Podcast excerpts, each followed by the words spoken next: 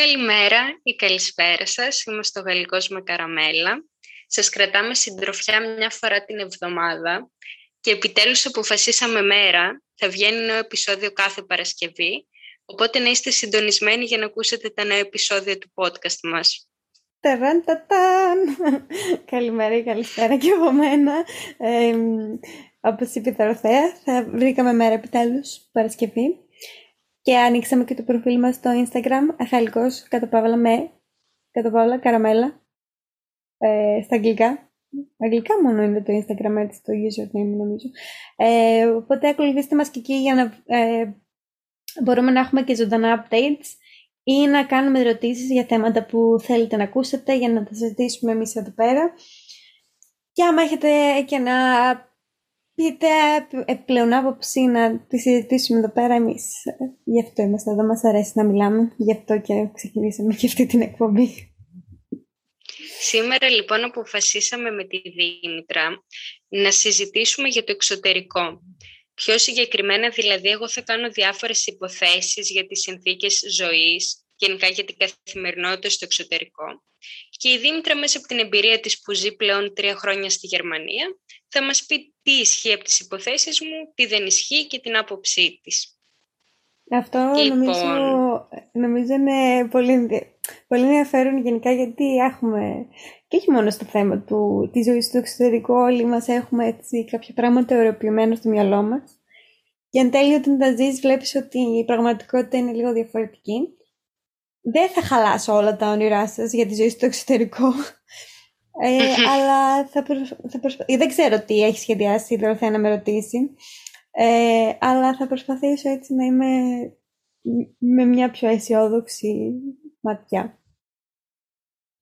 Λοιπόν, η πρώτη υπόθεσή μου σχετίζεται με την οικολογική συνείδηση. Καλά, και έχω την άποψη. Ναι, πήγαμε κατευθείαν στο δύσκολο. Νόμιζα θα ξεκινήσει με το φαγητό, κάτι έτσι πιο απλό. Για πες, οικολογική συνείδηση. Έχω την άποψη ότι στο εξωτερικό έχουν μεγαλύτερη οικολογική συνείδηση. Και το έχω στο μυαλό μου ότι όλοι κάνουν ανακύκλωση. Όλοι πάνε στο σούπερ μάρκετ με τις οικολογικές, τις υφασμάτινες, τις τσάντες. Όλοι προσέχουν να κρατάνε καθαρό το περιβάλλον γενικά, την πόλη τους. Και δεν ξέρω κατά πόσον ισχύει αυτό. Είναι μια υπόθεση έτσι λανθασμένη που έχω στο μυαλό μου. Κοίτα, νομίζω ότι γενικά υπάρχει πιο καλλιεργημένη αυτή η σκέψη στο μυαλό έτσι, των χωρών που ίσως ανήκουν στη Δυτική Ευρώπη περισσότερο, έτσι, που ξέρω και ο κόσμος που έρχεται και από Ολλανδία και από Αγγλία και έχει μείνει και σε αυτές τις χώρες. Και βέβαια από τη δική μου την εμπειρία στη Γερμανία, καταλαβαίνω ότι οι άνθρωποι έχουν περισσότερο την οικολογική συνείδηση, όπως το είπες, σε σχέση με το πώς είμαστε στην Ελλάδα. Τουλάχιστον πώς ήμασταν πριν κάποια χρόνια. Τώρα νομίζω υπάρχει αρκετή βελτίωση σε αυτό το κομμάτι. Αλλά κυρίως και ας πούμε ερχόμενοι εδώ στη Γερμανία, αυτό που με μπέρδευε τόσο πολύ στην αρχή μέχρι να καταλάβω τι συμβαίνει είναι η ανακύκλωσή τους. Έχουν ξεχωριστούς κάδους για όλα, πρέπει να τα μαζεύεις σε ξεχωριστούς κάδους και στο σπίτι σου. Οπότε σε αναγκάζει θέλοντας και μη, δηλαδή είναι υποχρεωτικό, δεν μπορείς να τα πετάς όπου να είναι το σπίτι. Σε αναγκάζει θέλοντας και μη να μπεις σε αυτή τη διαδικασία να ανακυκλώσεις. Και μάλιστα όσο περισσότερο το κάνεις, όσο πιο περισσότερο ας πούμε έχεις μια συσκευασία που έχει μισό χαρτί, μισό πλαστικό, θα μπω σε διαδικασία να το χωρίσω αυτό και να τα πετάξω σε δύο ξεχωριστά μέρη.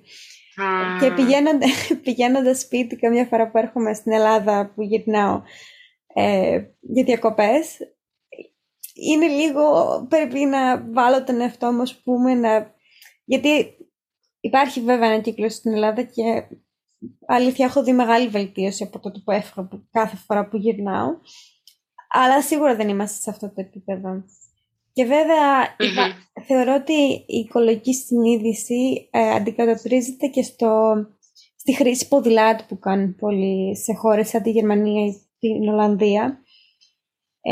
Είναι πολύ συχνό να μην έχεις αμάξι αλλά να έχεις ποδήλατο. Που αυτό που μόνο του θεωρώ ότι είναι όσο να είναι ένα δείγμα οικολογικής συνείδησης από Σίγουρα είναι, ναι. Των ανθρώπων. Είναι και πιο οικονομικό. Νομίζω ότι βασικά είναι η λύση οικονομική, όχι τόσο οικολογική, αλλά βλέπεις ότι όταν σχεδόν το 80% της πόλης έχει ποδήλατο, έχει και θετικό αντίκτυπο, ας πούμε, στο περιβάλλον σίγουρα. Και είναι και κάτι που σπανίζει στην Ελλάδα το ποδήλατο. Είναι διαδεδομένο, αλλά πιστεύω ότι δεν είναι ιδιαίτερα διαδεδομένο. Νομίζω ότι δεν έχει τις υποδομές τόσο πολύ. Δηλαδή, όταν δεν μπορείς να κάνεις με ασφάλεια ποδήλατο στον δρόμο, μέσα στην πόλη, δεν θα το πάρεις το ποδήλατο. Εδώ πέρα οι μεγάλες πόλεις έχουν ειδικούς ποδηλατόδρομους, ειδική σήμανση, τα αυτοκίνητα ξέρουν. Δηλαδή, οι οδηγοί των αυτοκινήτων εννοώ είναι προετοιμασμένοι για το πόσο αντίματο του ποδηλάτη δίπλα τους. Στην Ελλάδα θεωρώ ότι επειδή δεν έχουμε ακόμα την κουλτούρα του ποδηλάτου παντού, είναι πιο επικίνδυνο να κάνεις ποδήλατο μέσα στην πόλη και πιο δρόμους με το εμποδίο, ας πούμε, κάπως έτσι. Κατάλαβα. Τώρα, μια δεύτερη υπόθεση που κάνω είναι ότι υπάρχουν λιγότεροι ζητιάνοι.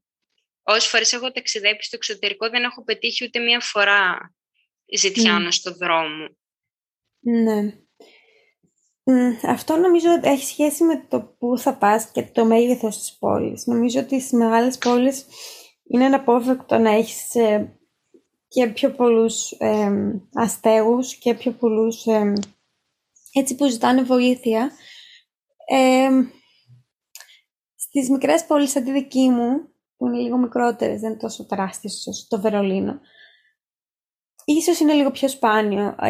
Σίγουρα, και μάλιστα είναι τόσο πιο σπάνιο που ξέρεις και φάτσες, ας πούμε. Ξέρεις ότι αυτός, εκείνος και εκείνος είναι που κάθονται κάθε φορά εκεί και περιμένουν να τους βοηθήσει κάποιος. Και οπότε δεν είναι τόσο συχνός στις πιο μικρές πόλεις. Αλλά σίγουρα υπάρχει καλύτερο κράτος πρόνοιας, ας μην το πάμε στην πολιτική. Σίγουρα όμως είναι καλύτερες οι παροχές που έχεις εδώ πέρα σε περίπτωση που μείνεις χωρίς δουλειά ή άμα για κάποιο λόγο είσαι ανασφάλιστος, που πάντα πρέπει να καλύπτεσαι από μια ασφάλεια. Δηλαδή, το κράτος φροντίζει ώστε να οι περισσότεροι άνθρωποι που μπορεί να καλύψει, να τους καλύψει σε κάποια βασικά θέματα. Κατάλαβα. Θα το ελαφρύνω το θέμα στη συζήτηση και θα σου πω ότι πιστεύω ότι στο εξωτερικό έχει πολύ λιγότερα δέσποτα. Και πριν μου πεις την άποψή σου, θα σου πω ότι άκουσα τις προάλλες από μια φίλη της μαμάς μου που ζει στην Αγγλία. Μου έλεγε αυτή η φίλη της μαμάς μου ότι στην Αγγλία υπάρχουν καταφύγια ζώων που έχουν αδέσποτα ζωάκια. Πας εκεί πέρα για να δηλώσεις το ενδιαφέρον σου ότι θες να υιοθετήσεις ένα σκυλάκι, ένα γατάκι. Και σε πληροφορώ τη διαδικασία που ακολουθούν αυτά τα καταφύγια ζώων. Είναι αντίστοιχος ο τρόπος με το να υιοθετήσεις ένα παιδάκι. Όπως έρχεται η κοινωνική λειτουργός και ελέγχει το σπίτι σου, το εισόδημά σου, έτσι αντίστοιχα στέλνουν από το καταφύγιο ανθρώπους που θα επισκεφτούν το χώρο σου για να δουν αν είναι εφικτό να ζήσει ένα ζωάκι μέσα, αν είναι κατάλληλο, αν έχεις αυλή, το εισόδημά σου, αν μπορείς να έχεις ένα ζώο και να το συντηρείς, με το να το πηγαίνεις στο κτηνίατρο, να τρώει τη τροφή του, να το φροντίζεις. Και αποφασίζουν αν πληρείς όλες τις προϋποθέσεις και τότε μόνο σου επιτρέπουν να το υιοθετήσεις. Πολύ καλό αυτό, γιατί υπάρχει πρόβλημα με τους ανθρώπους που υιοθετούν και μετά λένε είναι τελικά μεγάλη υποχρέωση. Γι' αυτό κι εγώ που μου λες όλη την ώρα πάρε γατί, πάρε γατί. Γι' αυτό κι εγώ δεν είμαι έτοιμη να αναλάβω αυτή την υποχρέωση. Αλλά είσαι υπεύθυνο άτομο, δηλαδή αν υιοθετούσες ένα γατάκι και το έκανες έτσι πάρα πολύ ξαφνικά, χωρίς να το έχεις σκεφτεί ιδιαίτερα, πολύ αυθόρμητα να σου έβγαινε, είσαι ένα υπεύθυνο άτομο που δεν θα το άφηνες. Σίγουρα. Κατάλαβες τι εννοώ. Απλά αυτό, νομίζω πριν πάρω την απόφαση θα έπρεπε να σκεφτώ πολλά πράγματα πριν που το αφήνεις. Είναι μεγάλο, δεν μπορείς να κάνεις το πράγμα, να ξέρεις εσύ καλύτερα με τον Prince. Ναι, που έχω πάντα Πολύ όμορφο, το πιο όμορφο γατί. Τα λέω εγώ για σένα. Θα ανεβάσουμε μια φωτογραφία για να το δείτε. Α, ναι, γιατί είναι και αυτός, ανήκει και αυτός στην παρέα μας. Και αυτό που λέω στη Δήμητρα. Θέλω να πω, είναι πάρα πολύ φωτογενής αυτός ο γάντος. Είναι φοβερά φωτογενής. Είναι το πιο όμορφο γατί που έχετε δει στη ζωή σας, νομίζω. Υπερβολική λίγο είμαι. Καλά. Και εμένα στα μάτια μου είναι το πιο όμορφο γατί, ενώ είναι πολύ κοινότυπα τα χαρακτηριστικά του, για μένα είναι πολύ ιδιαίτερος και ξεχωριστός. Mm-hmm. Και αυτό που σου λέω πολύ συχνά είναι ότι παίρνεις πολύ αγάπη από τα ζωντανά, δηλαδή τις μέρες που δεν αισθάνομαι πολύ καλά και είμαι στεναχωρημένη, θα με προσέξει, θα έρθει στην αγκαλιά μου, θα με κοιτάει, θα φροντίζει να είναι συνέχεια κοντά μου, δηλαδή παίρνεις τόσο αγάπη και κερδίζεις τόσο πολλά με το να ζεις με ένα ζωντανό, που νομίζω ότι έχει μόνο ωφέλη να προσφέρει. Ναι, είναι πολύ γλυκός ώρες-ώρες. Ώρες-ώρες. Τις άλλες ώρες είναι πολύ ζωηρός. Πολύ ζωηρός και έκανε φασαρία. Ναι. Αλλά, ναι, δεν ξέρω για αυτά τα καταφύγια αν υπάρχουν εδώ αντίστοιχα, αλλά σίγουρα δεν υπάρχουν αδέσποτα. Δεν ξέρω σε τι οφείλεται. Προφανώς έχουν κάποια ειδική ομάδα από τον Δήμο ή κάτι που μαζεύουν σε αντίστοιχα καταφύγια. Νομίζω μια συνάδελφός μου ανέφερε σε κάποια φάση ότι για να υιοθετήσει ζώο είναι λίγο περίπλοκο και εδώ στη Γερμανία. Είτε ακόμα και από καταφύγιο να το πάρεις. Οπότε ναι, νομίζω ότι σε αυτό υπάρχει διαφορά. Δηλαδή δεν θα δεις εύκολα δίσποτα έξω στον δρόμο. Η γατιά ειδικά, δεν έχω δει ούτε μισό, αλλά μπορεί να έχει σχέση και με την πόλη που μένεις. Ναι. Ωραία, και τώρα θα σε πάω σε ένα εντελώς διαφορετικό θέμα. Mm-hmm. Τα χόμπι. Πιστεύω ότι στο εξωτερικό, έτσι πως οργανώνεται η ζωή του κάθε ανθρώπου, mm-hmm. έχει τη δυνατότητα στον ελεύθερο χρόνο του να έχει και από ένα χόμπι. Mm-hmm. Και μάλιστα όταν είχα ταξιδέψει στην Ελβετία το είχα δει πολύ αυτό. Δηλαδή άνθρωποι έχουν ένα πρόγραμμα, δουλεύουν μέχρι το απόγευμα, μέχρι μία αλφα ώρα και μετά όλοι έχουν από ένα χόμπι και ασχολούνται. Αυτό mm-hmm. συμβαίνει στη Γερμανία. Ναι, νομίζω ότι το έχουν στην οτροπία τους αυτό, το ότι τελειώνουν τη δουλειά κατά τις 5-6. Αυτοί που δουλεύουν βέβαια 8 ώρα μέσα στη μέρα, 9 με 6 ας πούμε, 9 με 5. Και μετά φεύγω την ώρα που είναι να φύγω από τη δουλειά, όχι 5 ώρες μετά. Και θα κάνω πράγματα μετά, είτε θα κάνω πράγματα με την οικογένειά μου ή έχουν πολύ... Στην περιοχή που μένω έχουν πολύ το mountain bike, κάνουν ασχολούνται με την πουρική. Είναι λίγο... Συνηθίζεται αυτό γενικά, να έχεις από μια σχολή έξω. Η πασία κάνουν κάποιοι συναδελφοί μου, δηλαδή συνηθίζεται αρκετά. Και νομίζω ότι όπως διαμορφώνεται η κουλτούρα εργασίας, επιτρέπει αυτό το 5 ώρα ή πήγε. Φεύγω. Αγάπες ώρη, πρέπει να φύγω. Αυτή είναι η δουλειά μου, μέχρι ένα οκτάωρο. Νομίζω ότι εμείς, επειδή έχω γνωρίσει αρκετούς Έλληνες εδώ πέρα στο εξωτερικό και μάλιστα όχι μόνο Έλληνες, και αντίστοιχα, ας πούμε, Ιταλούς ή Τούρκους ή Ισπανούς και αυτά που κόντρα σε ό,τι υπάρχει στερεοτυπικό, είναι οι πρώτοι αυτοί, λέει η Νότια, είναι οι πρώτοι που θα μείνουν παραπάνω στη δουλειά. Οι πρώτοι που θα προσφερθούν να κάνουν κάτι παραπάνω. Δεν ξέρω πού οφείλεται αυτό, ή μπορεί να οφείλεται στους ανθρώπους που ξέρω εγώ, ή στο χώρο εργασίας μου ή οτιδήποτε, αλλά είναι πολύ φοβερό να το δεις. Δηλαδή, δεν θα ακούσει εύκολα έναν Γερμανό να πει θα έρθει το Σάββατο να κάνω αυτό τη μικρή δουλειά που πρέπει. Πιο εύκολα θα πω εγώ, ναι εντάξει, θα θυσιάσω μια ώρα το Σάββατο να πάω να κάνω αυτό που πρέπει, γιατί είναι δουλειά μου και πρέπει να το κάνω. Νομίζω εννοείται ότι είναι λάθος νοοτροπία αυτό, δεν λέω ότι είναι σωστή. Ναι. Αλλά ο Γερμανός θα πει 5 ώρα, γεια σας, φεύγω το Σαββατοκύριακο. Μάλιστα τις Παρασκευές μπορεί να φύγουν και πιο νωρίς. Αν πούνε 4 ώρα, όπα, Σαββατοκύριακο. Οπότε τους επιτρέπει, εκεί που θέλω να καταλήξω είναι ότι τους επιτρέπει η νοοτροπία δουλειάς που έχουν να το κάνουν αυτό. Να έχουν χόμπι, να μετά το απόγευμα να ασχολούνται με την οικογένειά τους και όλα αυτά. Και πιστεύω ότι αυτό που κάνουν είναι σωστό, γιατί έτσι έχουν πιο ποιοτικό χρόνο να αφιερώσουν στον εαυτό τους και πιο ευχάριστη καθημερινότητα. Ναι, βέβαια ξανά υπάρχουν και άτομα που δεν τους αρέσει αυτό. Δεν είναι... Άμα τους βάλεις να έχουν ελεύθερο χρόνο, είναι σαν εμένα κάρβουνο. Τους αρέσει να δουλεύουν όλη την ώρα.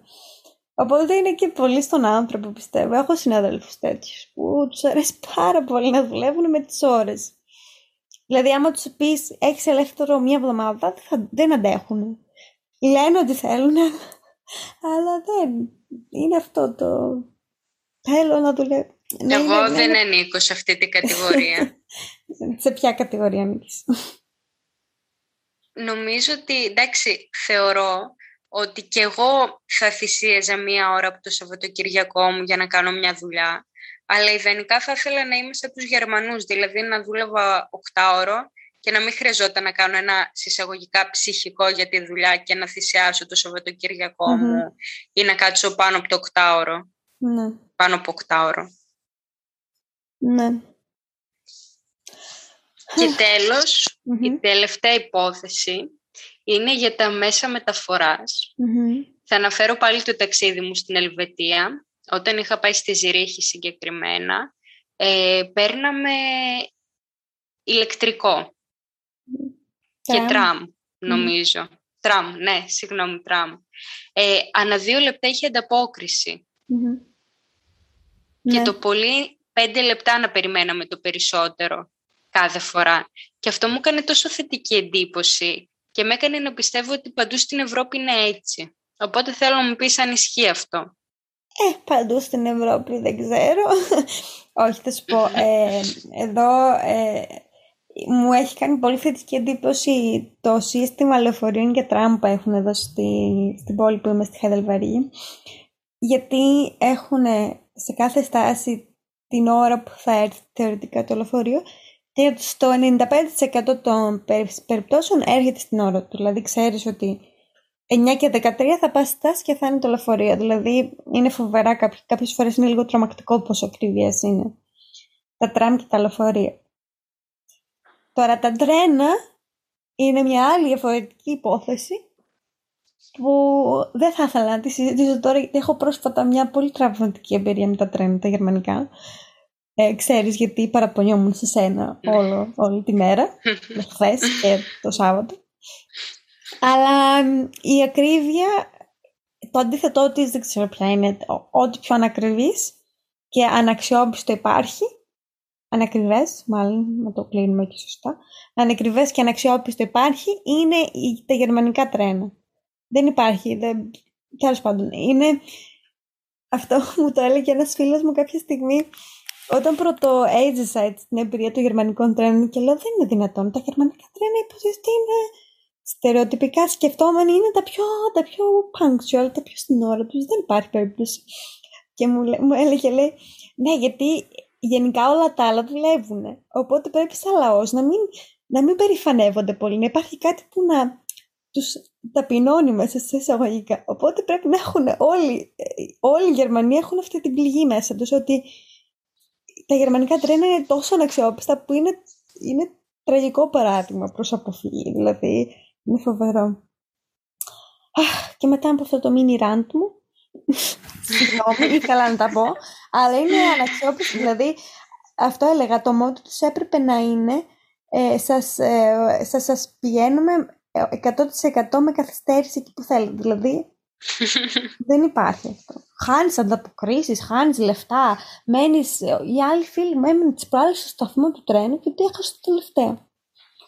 Ότι... Και δεν κάνουν κάποια προσπάθεια να σε διορθώσουν, να διορθώσουν το λάθος τους. Αυτό είναι. Κάνε τη δουλειά σου. Τέλος πάντων, παρεκτράπηκα πάλι. Και εσύ έκανες την ερώτηση κλειδί. Ναι, εκεί που σε πονάει. Θα ρωτήσω τώρα εγώ εσένα. Μετά από όλα αυτά που σου είπα, εντάξει, δεν σου είπα και πολύ συγκεκριμένα για πολλά πράγματα, αλλά θα έμενε στο εξωτερικό. Βασικά, ποια ήταν η άποψή σου πριν και ποια είναι τώρα? Με ενδιαφέρει. Κοίτα να δεις. Πριν ήμουνα λίγο πιο ονειροπόλα, δηλαδή το είχα εξειδανικεύσει το εξωτερικό και το είχα στο μυαλό μου ότι όλες οι συνθήκες είναι τέλειες, παντού υπάρχουν ευκαιρίες, είναι πολύ πιο προχωρημένοι άνθρωποι, υπάρχει πολύ περισσότερη ισότητα μεταξύ των δύο φύλων. Τα είχα κάπως έτσι στο μυαλό μου.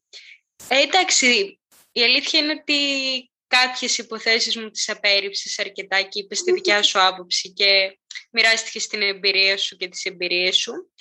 Πιστεύω ότι εξακολουθώ να πιστεύω ότι θα μ' άρεσε να μένω στο εξωτερικό. Mm-hmm. Οπότε, παρόλες αυτές τις δυσκολίες, θεωρώ ότι όλα τα θετικά υπερισχύουν από τα αρνητικά που υπάρχουν.